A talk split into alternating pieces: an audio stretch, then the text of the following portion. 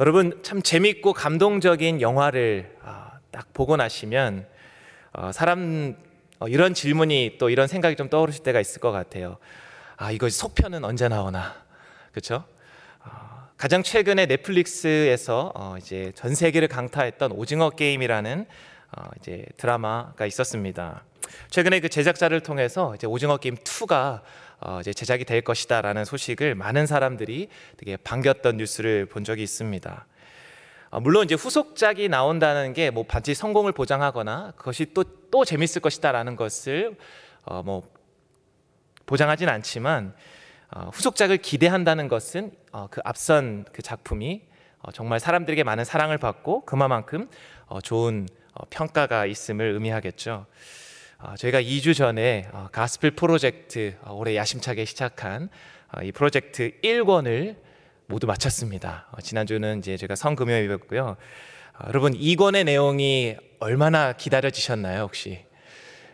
별로 기대를 안 하셨던 분도 있으실 것이고 아, 그만큼 1권이 참 은혜로웠다. 아, 너무 좋았다. 어, 그런 분들도 계실 것이고 여러분 이 프로젝트가 총 12권입니다. 아, 매 권이 끝날 때마다 아, 다음 권이 기대가 되어지는 하나님의 은혜가 있기를 축복합니다. 네, 우리 지난 1권에서는요 창세기의 내용을 저희가 함께 어, 살펴보았습니다.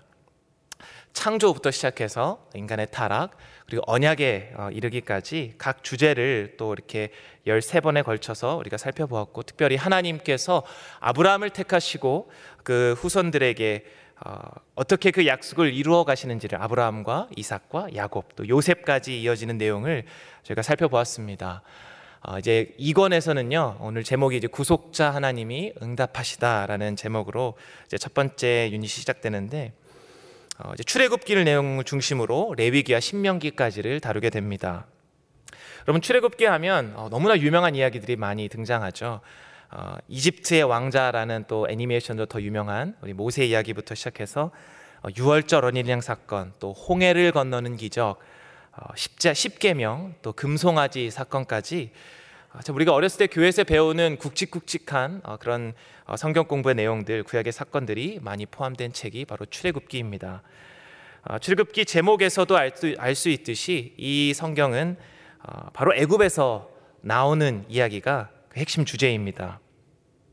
애굽에서 오랫동안 노예 생활을 하던 이스라엘 백성을 하나님께서 이끌어내시는 것이죠. 그들에게 자유를 주시고 하나님의 백성을 삼으시고 어, 그들을 인도하시는 가나안 땅으로 인도하시는 그 여정 이야기가 바로 이 책의 핵심 내용이죠.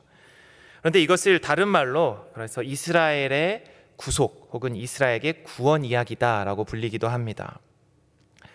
어, 이거를 또 다른 관점에서 우리가 한번 바라볼 수 있을 것 같은데요. 바로 앞에 있는 창세기의 내용과 한번 연결해서 그 주제를 생각해 보면 하나님께서 당신의 백성과 맺으신 그 언약을 신실하게 성취해 나가신다라는 것으로 어, 요약할 수도 있을 것 같습니다.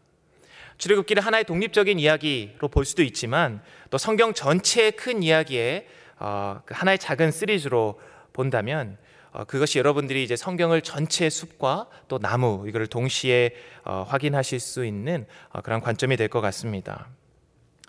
우리가 출애굽기 이야기를 시작하기에 앞서서 잠시 창세기를 좀 리뷰해 봤으면 좋겠습니다. 그 마지막 부분에 요셉 이야기 여러분 기억나시죠? 애굽으로 이제 노예로 팔려갔다가 애굽의 총리가 되어서 이제 가족들을 모두 애굽으로 인도해서 그 7년의 흉년 기간 동안의 생명을 연장했던 그 요셉의 이야기. 요셉이 창세기 50장 24절에 이러한 유언을 남깁니다. 우리 스크린을 보시면서 함께 읽어보겠습니다.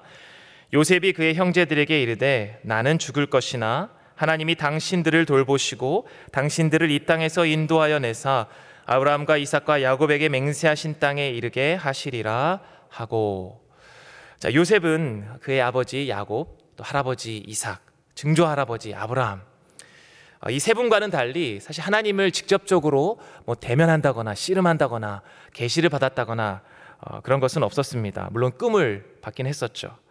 그러나 그는 자신의 아버지에게 들은 어, 하나님이 아브라함을 찾아오셔서 어떻게 언약을 맺으셨고 또 어떻게 그 약속들을 야곱과 어, 이삭과 야곱에 이르기까지 어, 신실하게 이행했는지를 들었습니다.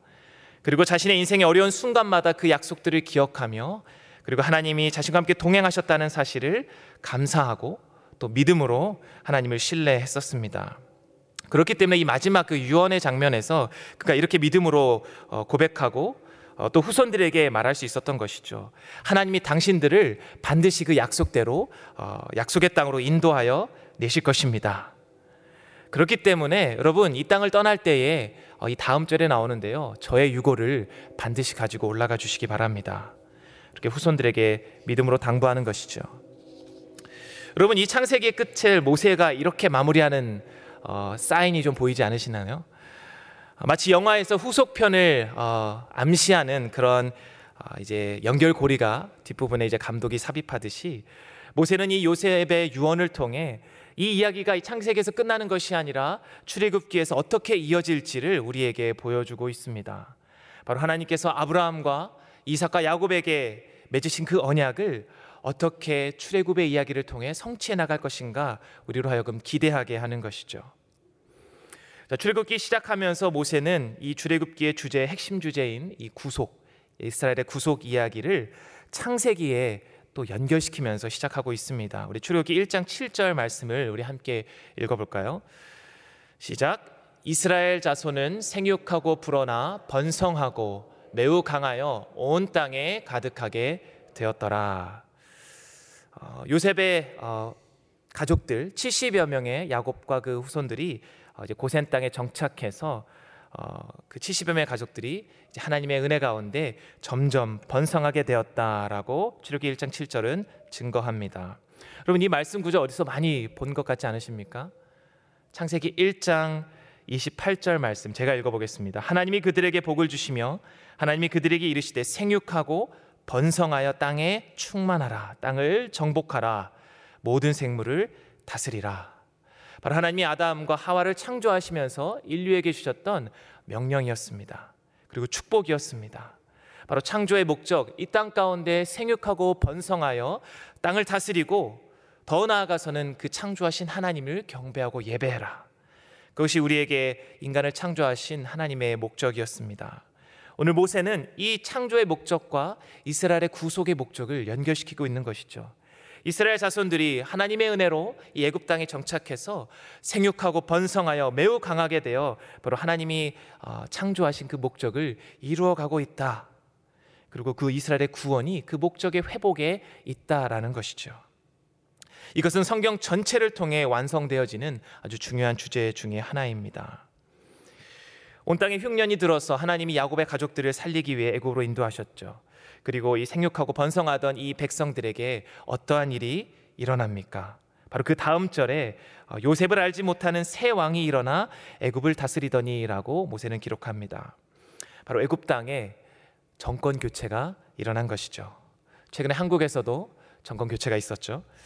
새 왕이 일어났는데 이새 왕은 중요한 것이 요셉을 알지 못했다. 라고 기록합니다. 애굽 땅에 거주하며 강성하게 불안하고 있던 그 외국인들 히브리인들을 어, 새 왕은 그저 탕탑지 않게 생각했던 것이죠. 그들을 견제하고 오히려 그들에게 대하여 적개심을 가진 왕이었습니다. 그래서 이들의 씨를 말리려고 세 가지 전략을 어, 쌌었죠. 어, 강제 노역을 그들에게 부과하고 또 산파들을 이용해서 그들의 자녀들을 남자들을 죽이게끔 하기도 했고요. 그리고 나아가서는 아예 법을 제정해서 히브리 남자들이 태어나면 모두 다 나일강에 던져 죽여라.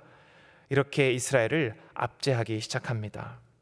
그리고 이러한 정치적 상황 속에서 우리가 잘 알듯이 모세라는 인물이 이제 태어납니다.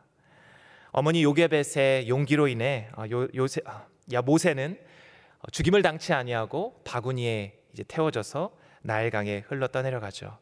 그리고 바로의 딸에게 건지어져서 왕궁에서 길려지다가 장성했을 때에 어, 이제 자신의 형제들이 고된 노역으로 고통당하는 모습을 보고 애굽 사람을 쳐서 죽이고 그 사건으로 인해 이제 왕궁에서 뛰쳐나와 광야로 가게 됩니다.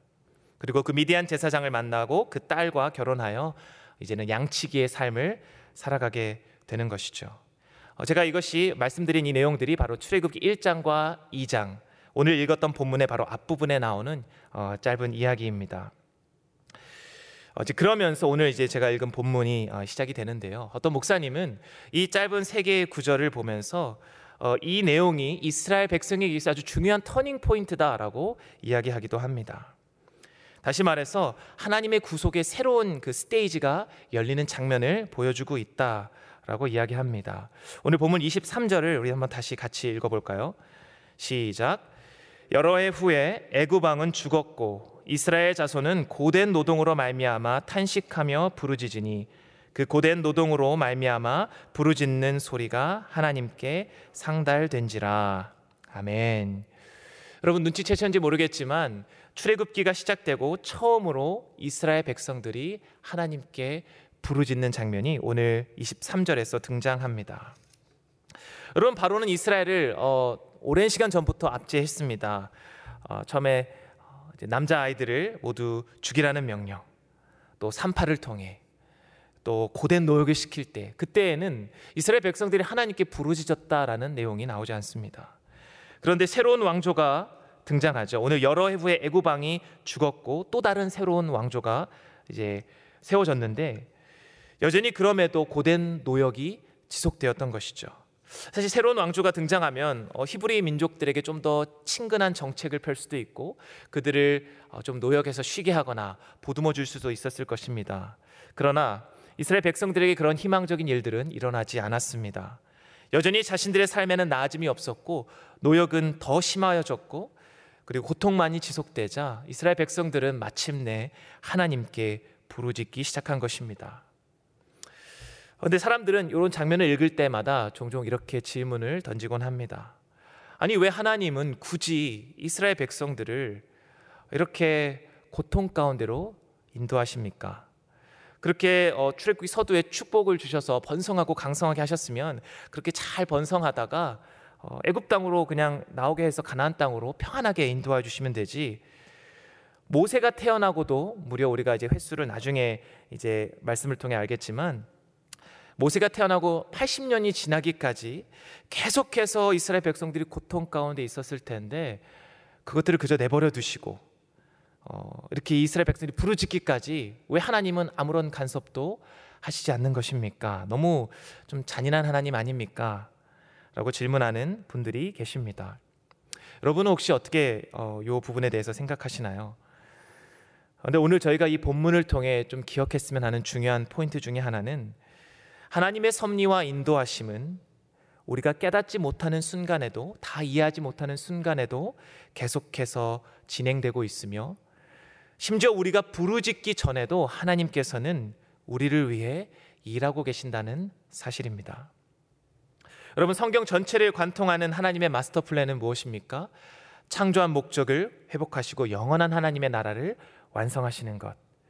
그 큰 이야기가 이루어지는 과정 속에서 우리가 성경 곳곳에서 볼 수 있듯이 하나님께서는 역사의 모든 순간들 우리가 다 이해할 수는 없지만 심지어 인간의 연약함과 또 죄성 또 악인들까지도 사용하셔서 그 하나님의 뜻을 이루어 가십니다. 오늘 본문에서 분명 하나님은 이스라엘의 부르짖음에 들으시고 그것에 응답하셨다라고 기록합니다. 부르짖는 소리가 하나님께 상달되었고 하나님이 이스라엘 자손을 돌아보셨다. 어, 뒤쪽에 3장 7절 말씀에도 보시면 모세에게 이렇게 하나님께서 말씀하시는 것을 볼 수 있습니다. 어, 내가 애굽에 있는 내 백성의 고통을 보았고 그들의 부르짖는 소리를 내가 들었고 그 근심을 알았다.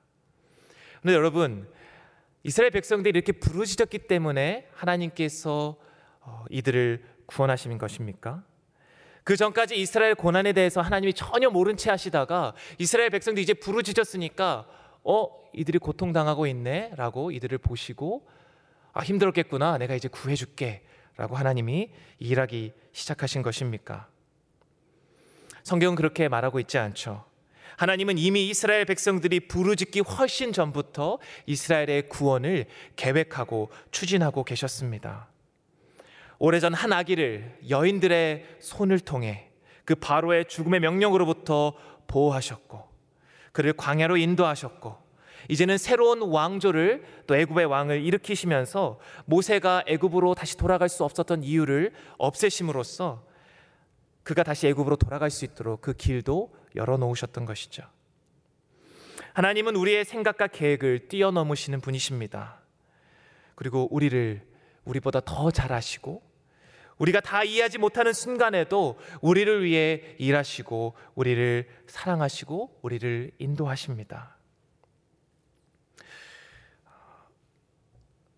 여러분 이스라엘 백성들이 하나님께 부르짖었던 이유 어, 무엇이었습니까? 너무나 힘드니까 그 고역이 너무나 힘들어서 소망이 없기 때문에 끝끝내 붙잡을 곳이 없어서 하나님을 바라봤던 건 아니십니까? 아닙니까? 그런데 우리가 여기서 놓치지 말아야 될한 가지 또 한 가지 사실은 바로 하나님께서 이 이스라엘이 이렇게 간절히 부르짖기를 기다리셨고 그렇게 인도하셨다는 사실입니다. 여러분 에스겔 20장 6절에서 9절 말씀을 우리 스크린을 보시면서 함께 어, 한번 읽어 보겠습니다. 우리 함께 우리 6절부터 한번 읽어 볼까요? 시작. 그날에 내가 내 손을 들어 그들에게 맹세하기를 애굽 땅에서 인도하여 내어 그들을 위하여 찾아두었던 땅 곧 적과 꿀이 흐르는 땅이요 모든 땅 중에 아름다운 곳에 이르게 하리라 하고 또 그들에게 이르기를 너희는 눈을 끄는 바 가증한 것을 갖기 버리고 애굽의 우상들로 말미암아 스스로 더럽히지 말라. 나는 여호와 너희 하나님이니라 하였으나 그들이 내게 반역하여 내 말을 즐겨 듣지 아니하고 그들의 눈을 끄는 바 가증한 것을 갖기 버리지 아니하며 애굽의 우상들을 떠나지 아니하므로 내가 말하기를 내가 애굽 땅에서 그들에게 나의 분노를 쏟으며 그들에게 진노를 이루리라 하였노라 그러나 내가 그들이 거주하는 이방인의 눈앞에서 그들에게 나타나 그들을 애굽 땅에서 인도하여 내었나니 이는 내 이름을 위함이라 내 이름을 그 이방인의 눈앞에서 더럽히지 아니하려고 행하였음이니라 아멘. 좀 긴 말씀이었는데요. 우리 에스겔 선제를 통해 하나님께서 무엇을 지금 말씀하고 계십니까? 이 말씀을 통해 우리가 알 수 있는 한 가지 사실은 이스라엘 백성들이 하나님께 그 부르짖기 직전까지 어떠한 상태였다는 것이죠. 애굽 땅에 이주하여 그들이 그곳에 정착하여 사는 그 긴 시간 동안 400여 년이 지나는 시간 동안 그들이 하나님을 떠나 애굽의 우상들을 섬기며 하나님의 보시기에 악을 행하였다는 사실입니다. 그 아브라함과 이삭과 야곱의 하나님을 잊어가고 새로이 정착한 그 땅에 그들의 문화와 그들의 종교와 그들의 우상들을 받아들이고 그들을 섬겼던 것이죠. 그래서 어쩌면 하나님께서는 이스라엘 백성들에게 바로 왕의 손을 통해 고된 노역을 계속해서 시키시면서까지 그들이 하나님을 향해 시선을 향하고 하나님을 향해 부르짖기를 기다리셨던 것입니다. 그 애굽의 신한 고난들이 오히려 이스라엘로 하여금 하나님께 부르짖게 하는 오히려 중요한 역할을 했다는 것을 우리는 생각해 볼 수 있습니다. 오늘 우리 스스로에게 한번 질문해 보기 원합니다. 여러분 언제 주로 하나님께 간절히 부르짖으십니까? 보통은 위기나 고난의 순간이 찾아왔을 때 내 힘으로 할 수 없을 것 같을 때 하나님을 간절히 찾습니다. 사방이 막혀서 아무것도 보이지 않을 때 우리는 고개를 들어 하늘을 보죠. 그리고 하나님께 간구합니다. 근데 하나님은 그러한 상황 가운데 우리를 인도하시면서까지 우리에게 원하시는 게 바로 우리가 그렇게 하나님을 바라보고 하나님께 돌아오기를 원하신다는 것이죠. 아니, 우리에게 그런 마음을 이미 우리에게 주셨다면 하나님을 향해 눈을 들어 하나님께 부르짖는 그 마음을 주셨다면 이미 그것은 하나님께서 우리 안에 일하고 계시다는 사인과도 같다는 것입니다. 하나님은 우리 자신보다 우리를 더 사랑하시는 분이시기에 우리가 악한 길로 향할 때에 우리가 그곳에서 돌이켜 하나님께로 나오기를 누구보다 간절히 원하신다는 것이죠. 그래서 한 목사님은 이렇게 말합니다. 하나님, 우리가 하나님께 부르짖기 시작했다는 것, 하나님께 기도하기 시작했다는 것은 하나님이 이미 우리 마음 가운데 일하고 계시다는 사인이다. 그 하나님의 일하심을 그 어떤 것도 막을 수 없습니다. 왜냐하면 하나님은 자기 백성을 위해 자기 자신, 자기 모든 것을 내어주시기까지 사랑하시는 분이기 때문입니다. 로마서 8장 38절 39절 너무나 잘 아는 구절이죠. 사망이나 생명이나 천사들이나 권세자들이나 현재일이나 장래일이나 능력이나 높음이나 기품이나 다른 어떤 피조물이라도 우리를 우리 주 예수 그리스도 안에 있는 하나님의 사랑에서 끊을 수 없으리라. 여러분 우리는 하나님께 부르짖어야 합니다. 그리고 그 마음은 다른 사람이 아니라 바로 하나님께서 우리에게 주시는 마음입니다. 왜냐하면 하나님께서는 우리 가운데 역사하셔서 우리로 하여금 하나님을 바라보고 우리가 하나님의 뜻을 이루어가며 하나님과 더 깊이 교제하기를 누구보다 바라시는 분이시기 때문입니다. 근데 두 번째로 더 중요한 사실을 오늘 본문 24절과 25절에서 우리가 함께 살펴보길 원합니다. 우리 한번 24절, 25절 한 목소리로 다시 한번 읽어볼까요? 시작. 하나님이 그들의 고통 소리를 들으시고 하나님이 아브라함과 이삭과 야곱에게 세운 그의 언약을 기억하사 하나님이 이스라엘 자손을 돌보셨고 하나님이 그들을 기억하셨더라. 아멘. 여러분 하나님이 이스라엘을 구원하신 이유 무엇라고 말씀합니까? 하나님이 이스라엘 구원하신 이유가 단순히 이스라엘이 고통당해서 이들 너무 불쌍해서 부르짖으니까 이들을 구원해 주신 것이 아니라 오늘 말씀을 보면 하나님의 당신의 언약을 기억하사 그것들을 성취하시기 위해 이스라엘을 구원하셨다 말씀하십니다. 어떤 언약입니까? 창세기 12장에서 아브라함을 부르시고 그와 맺으신 언약. 그 자손들에게 주시기로 한 약속의 땅. 그 온 땅에 복이 되게 하시겠다. 복을 주시겠다. 말씀하신 그 언약. 그 언약을 지금 이루시기 위해 지금 고통 가운데 애굽 땅에서 부르짖는 그의 백성들을 그 부르짖음에 응답하심으로 말미암아 그들을 약속의 땅으로 구속 구원하신다는 것입니다. 뿐만 아니라 창세기 15장에 하나님께서는 당신의 계획을 분명하게 아브라함에게 말씀하셨습니다. 우리 스크린을 보면서 어, 제가 한번 읽어보겠습니다. 여호와께서 아브라함에게 이르시되 너는 정령이 알라. 내 자손이 이방에서 계기되어 그들을 섬기겠고 그들은 400년 동안 내 자손을 괴롭게 하리니 그 섬기는 나라를 내가 징치할지며 그 후에 내 자손의 큰 재물을 이끌고 나오리라.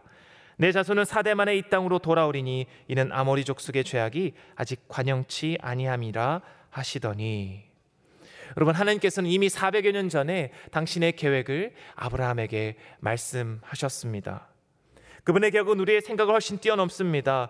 단순히 이스라엘 백성들만이 아니라 온 땅을 다스리시는 분이기에 그 가나안 땅에 있는 아모리 족속의 죄악이 아직 관영치 않았기 때문에 이스라엘 백성들이 그 애굽 땅에서 400년 동안이나 있을 것이고 또 그들의 연약함, 바로의 악함, 이 모든 것들을 사용하셔서 하나님께서는 그 당신의 계획과 언약을 성취하여 나갈 것이다 라고 말씀하시는 것이죠. 사랑하는 성도 여러분, 하나님께서는 우리의 입맛대로 우리의 기도대로 움직이시는 분이 결코 아닙니다. 그분은 온 땅을 다스리시며 통치하시는 창조주요. 당신의 뜻대로, 당신의 계획대로 모든 것을 성취하시는 분이십니다.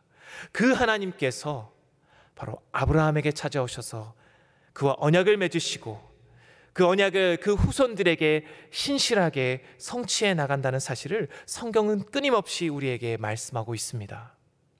여러분, 이 사실이 우리에게 어떠한 은혜로 다가옵니까? 바로 우리의 구원이 우리의 상태나 어떤 조건이나 우리의 어떤 기도의 부르짖음의 강도에 따라서 좌지우지 되는 것이 아니라 바로 하나님의 주권과 그의 신실하심에 그의 사랑에 달려 있기 때문에 그것은 반드시 성취된다라는 확신을 가질 수 있다는 것입니다. 여러분 하나님의 주권과 섭리를 믿는다는 것은요 결코 우리로 하여금 어떤 나태, 나태함이나 어떤 운명론적인 관점을 가지게 하지 않습니다. 왜냐하면 그 하나님의 주권은 우리의 모든 말이나 행동, 생각, 감정, 모든 것을 다 사용하셔서 그분의 뜻을 이루어 가시기 때문입니다. 우리 행동에는 반드시 그에 따른 책임이 수반될 뿐만 아니라 우리의 연약함에는 우리의 죄악에는 반드시 그에 따른 하나님의 인도하심이 있는 것이죠. 그럼에도 불구하고 하나님은 그러한 우리의 연약함까지도 사용하셔서 그 모든 것을 통해 우리와 맺으신 그 언약을 신실하게 이루어 가십니다. 그 하나님 앞에서 우리는 그럼 어떻게 부르짖고 어떻게 기도해야 할까요? 예수님께서 우리에게 가르쳐 주신 기도대로 우리는 기도해야 할 것입니다. 하늘에서 뜻이 이루어진 것 같이 이 땅 가운데 이루어지이다. 여러분 하나님의 뜻을 나의 뜻이 아니라 하나님의 뜻을 위한 기도와 부르짖음을 올려드려야 할 것입니다.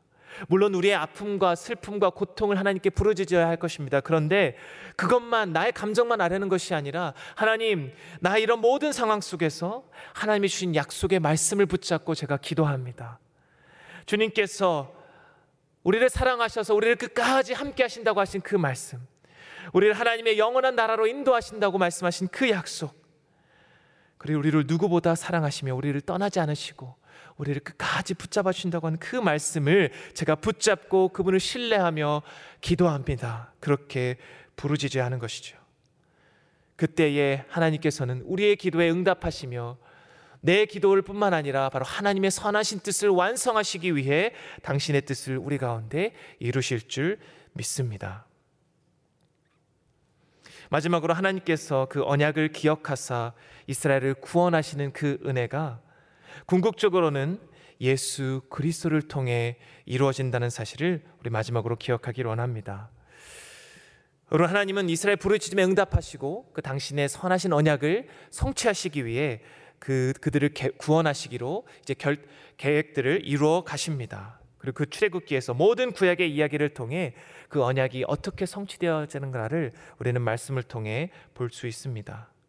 그런데 동시에 우리는 이스라엘 백성들이 어떻게 끊임없이 정말 끊임없이 그 하나님의 언약을 그 사랑을 깨뜨리고 하나님으로부터 돌아서는지도 동시에 보게 됩니다.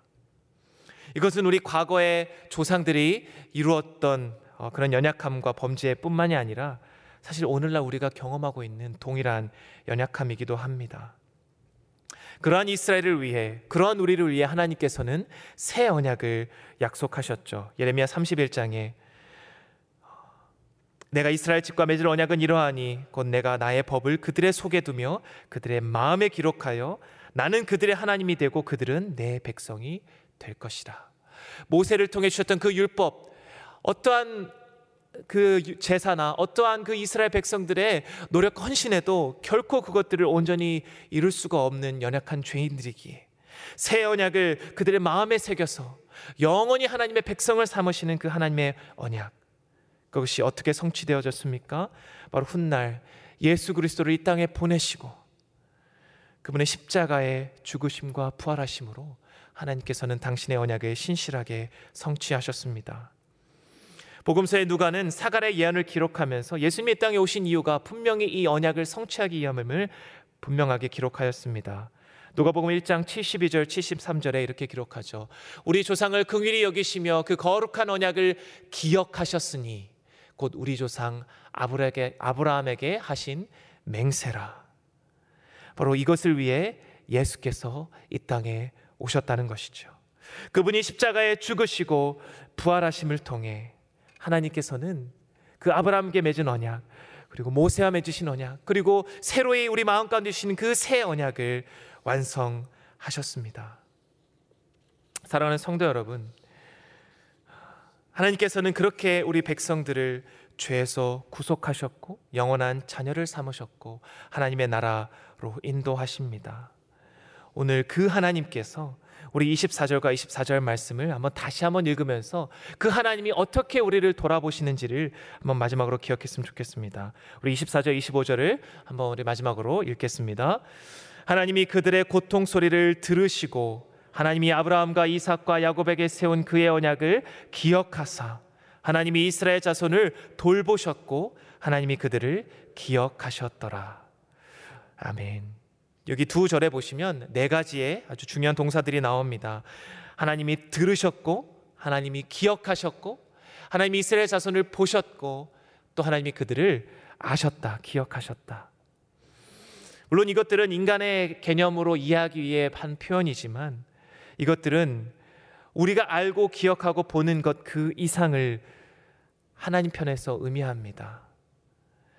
우리의 모든 고통과 우리의 모든 상태와 모든 감정을 나보다 더 잘 아시고 이해하시고 그것을 긍휼히 여기시고 누구보다 사랑하시고 자기 아들을 내어 주시기까지 우리를 그렇게 돌보아 주신다. 제예 페코 목사님은 이렇게 말씀하셨습니다. 그러므로 중요한 사실은 내가 하나님을 안다는 사실보다 그 사실 더 밑에 있는 더 큰 사실 바로 하나님께서 나를 아신다는 사실이다. 사랑하는 성도 여러분, 하나님께서는 우리가 뱃속에서 지어지기 그 훨씬 이전에 우리를 아셨다 말씀하십니다.